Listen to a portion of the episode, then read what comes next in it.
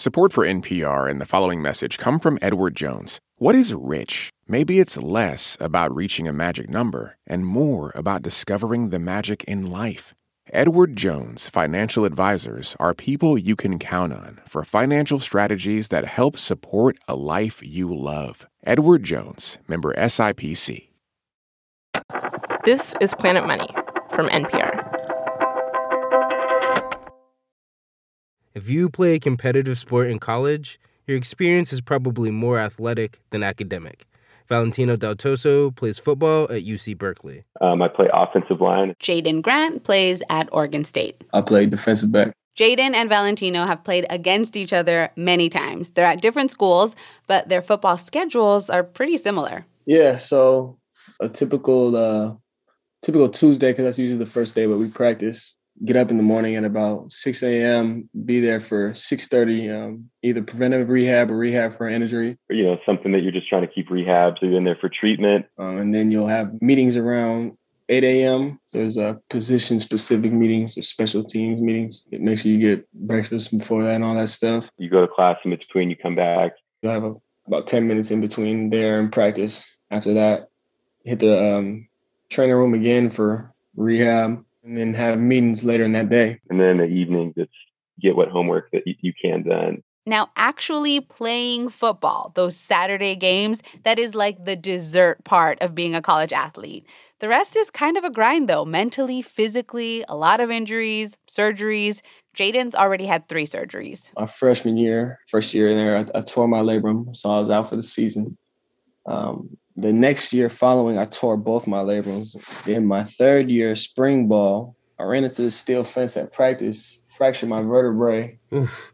But once again, once you get to those, you know, um, dessert moments like the games on Saturdays, like that's what you know makes you sit back and reflect and be like, it's all worth it. Are you gonna Are you gonna enter the draft? Are you gonna go pro? I guess I'll cross that bridge uh, when I get there. But that that's always been my uh, goal and my dream.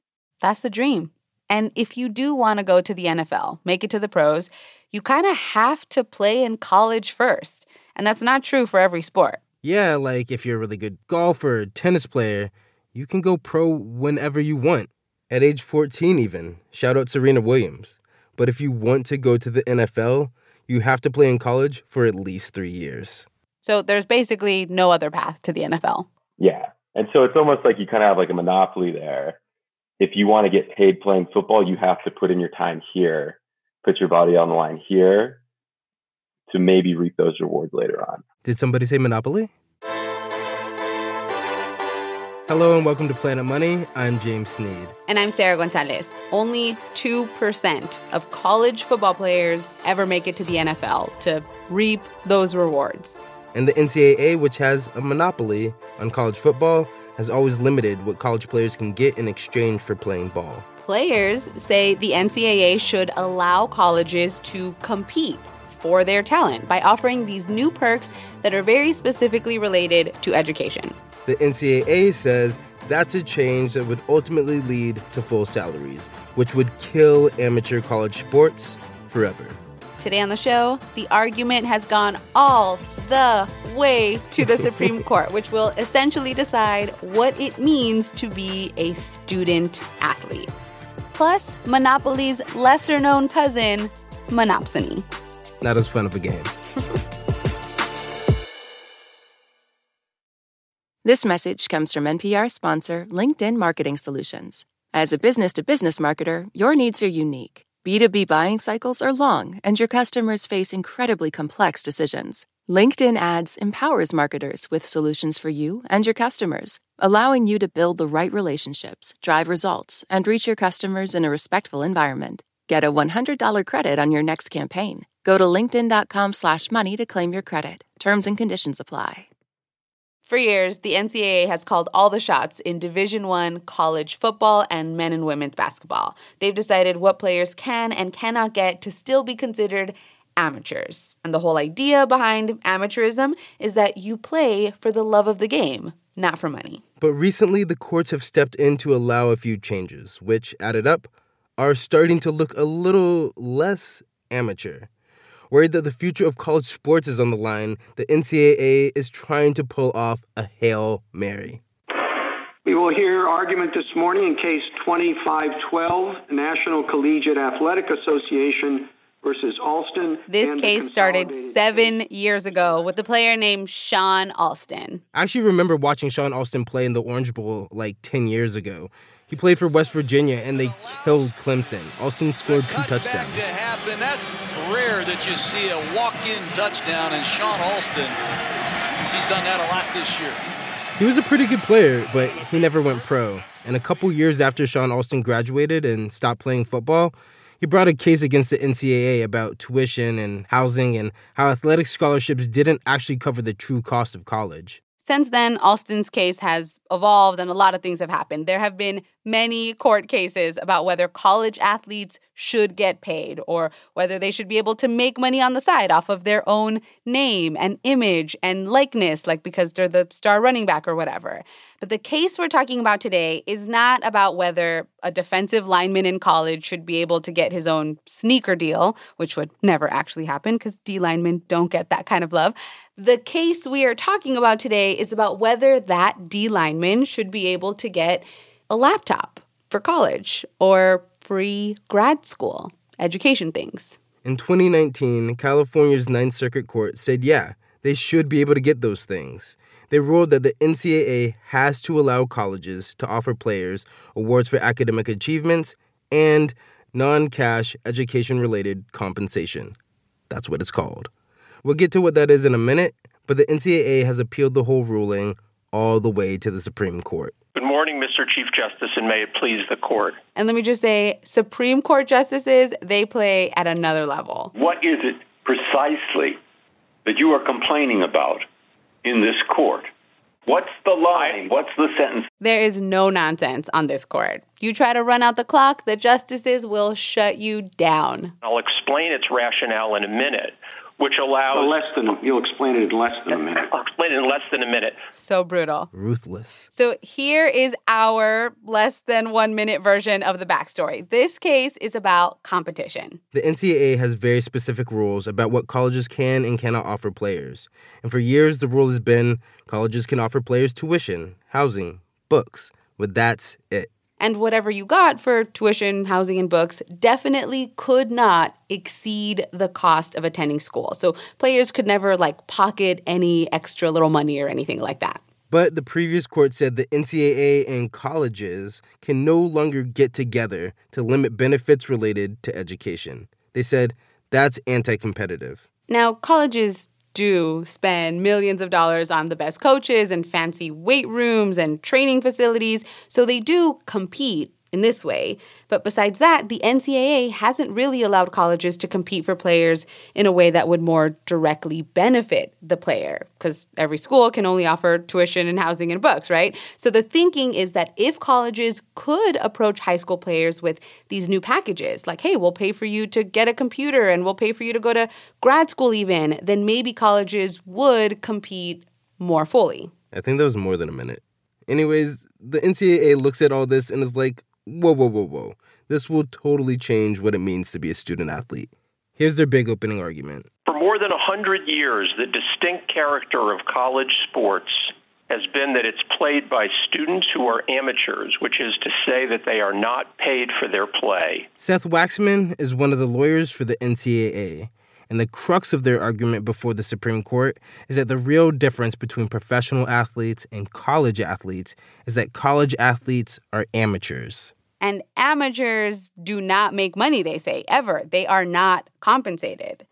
But at some point, Justice Amy Coney Barrett says, well, they do get free tuition and housing. We just heard that. So why don't you count that as pay? Why do you get to define what pay is? Well, producers get to define their product. They get to define the features of their product. The NCAA's product, in this case, is college football. They're basically the only producers for the big powerhouse conferences.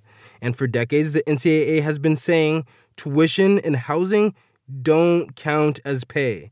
And we get to decide these things. Our definition, which has been stable over decades, is that it is you're not being paid to play, if you receive an allowance for the actual and necessary expenses of your education. Actual and necessary expenses. The NCAA says if a college wants to cover $30,000 a year for a player's tuition and $15,000 a year for a player's housing, that's not really money. That's just a necessary expense. But the NCAA says that if players start getting these new forms of education related compensation, then that would be considered real money, not the fake tuition money that they already allow.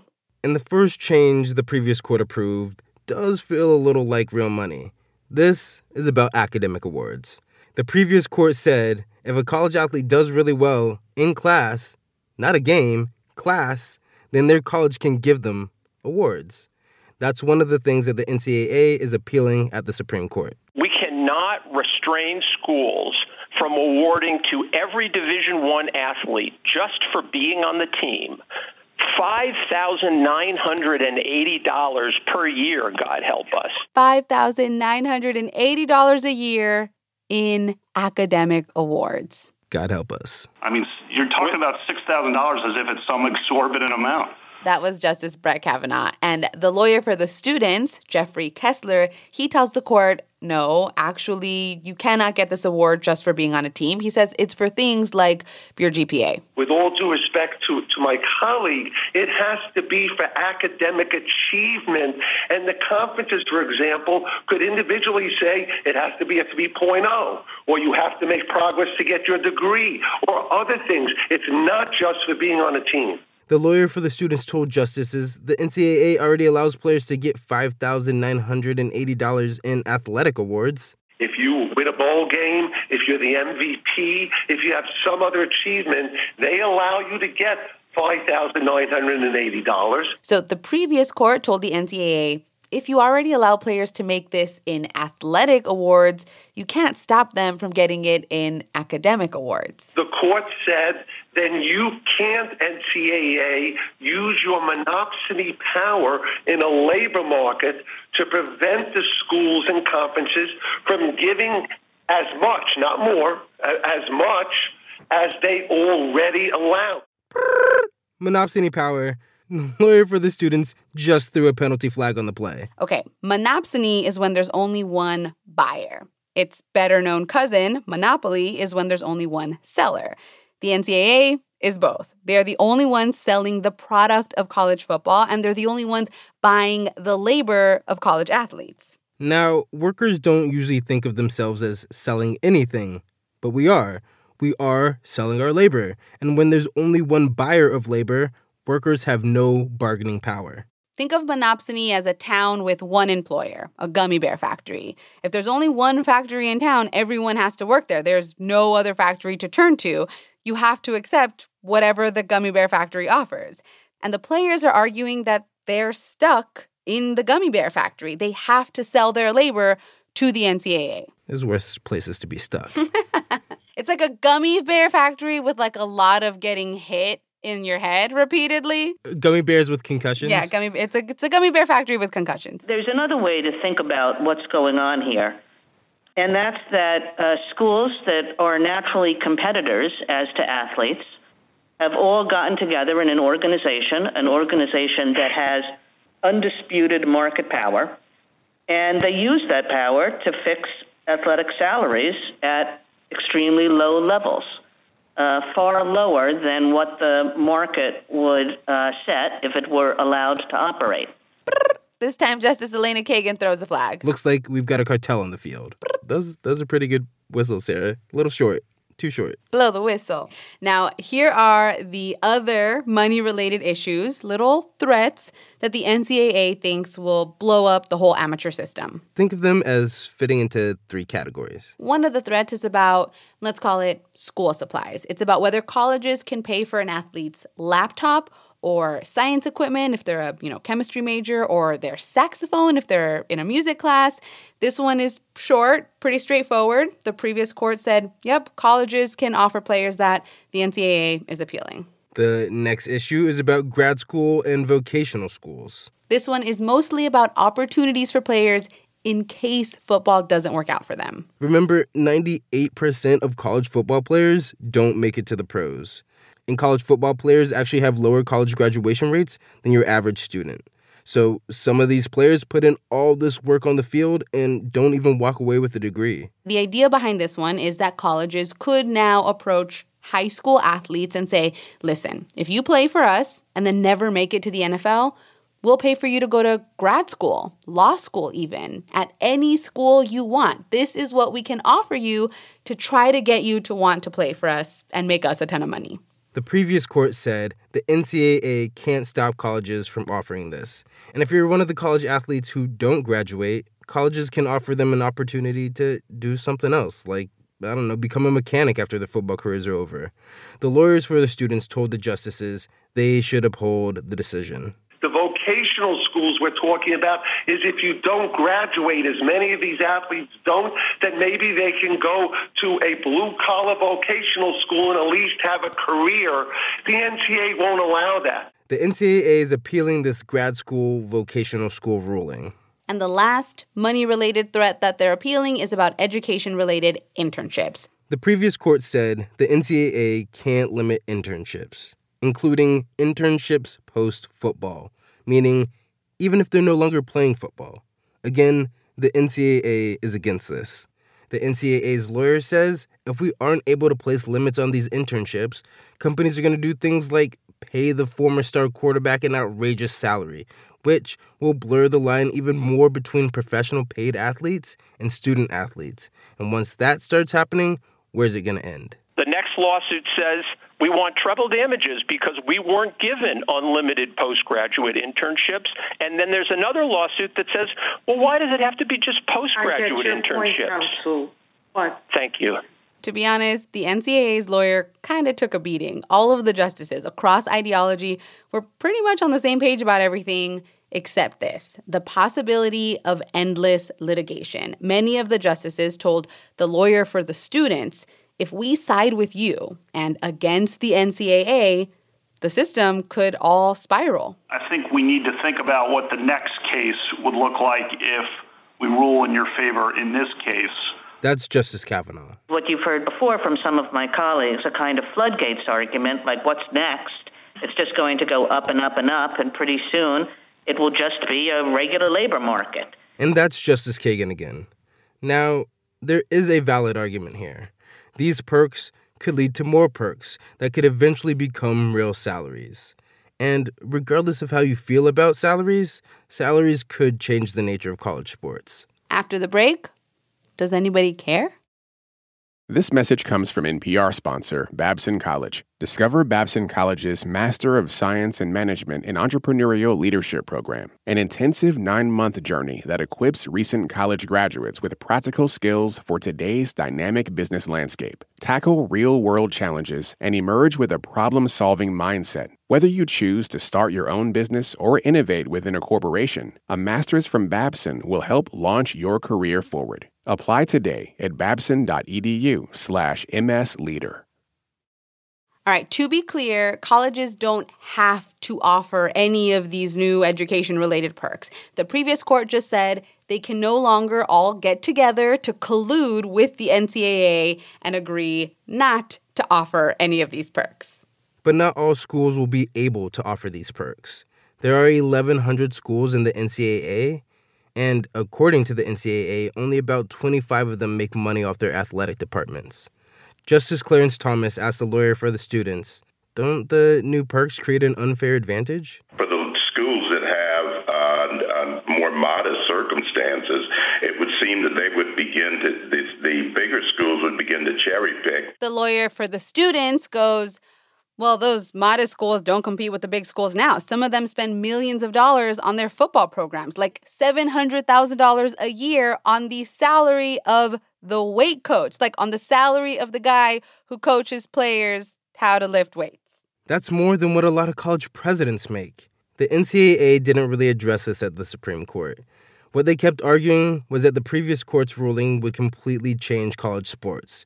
Players wouldn't be playing for the love of the game anymore they would be playing for the perks. And if that happens, the NCAA says consumers, the people who live and breathe for the purity of money free college football, would be totally turned off. They say those consumers will no longer want to watch their product. But Justice Kagan pointed out that the lower court actually looked at this, at whether paying college athletes would make consumers stop watching. It basically took a lot of evidence as to that question, as to whether the lack of pay to play was uh, anything that consumers wanted. And what it found was that consumers didn't really care about that. Your expert failed to show anything to the contrary. Essentially, you're saying that the differentiating feature is the lack of pay to play, but the evidence in this trial suggested exactly the opposite. The Supreme Court is expected to make a decision in June or July. Thank you, counsel. The case is submitted. Whether or not you see college football as a bastion of pure sport that needs defending from the perversions of the free market, college football is already a multi billion dollar industry built on the labor of its players. They are enormously valuable.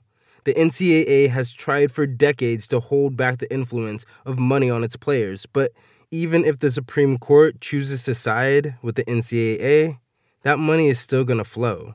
And student players like Valentino Daltoso with the crazy schedule, he says there is nothing amateur about what he does. It is a job, kind of, I mean, in every sense of, you know, uh, the time demand, the pressure, um, you know, to perform. It's a high stakes job. And really, I don't see any reason why we shouldn't be paid.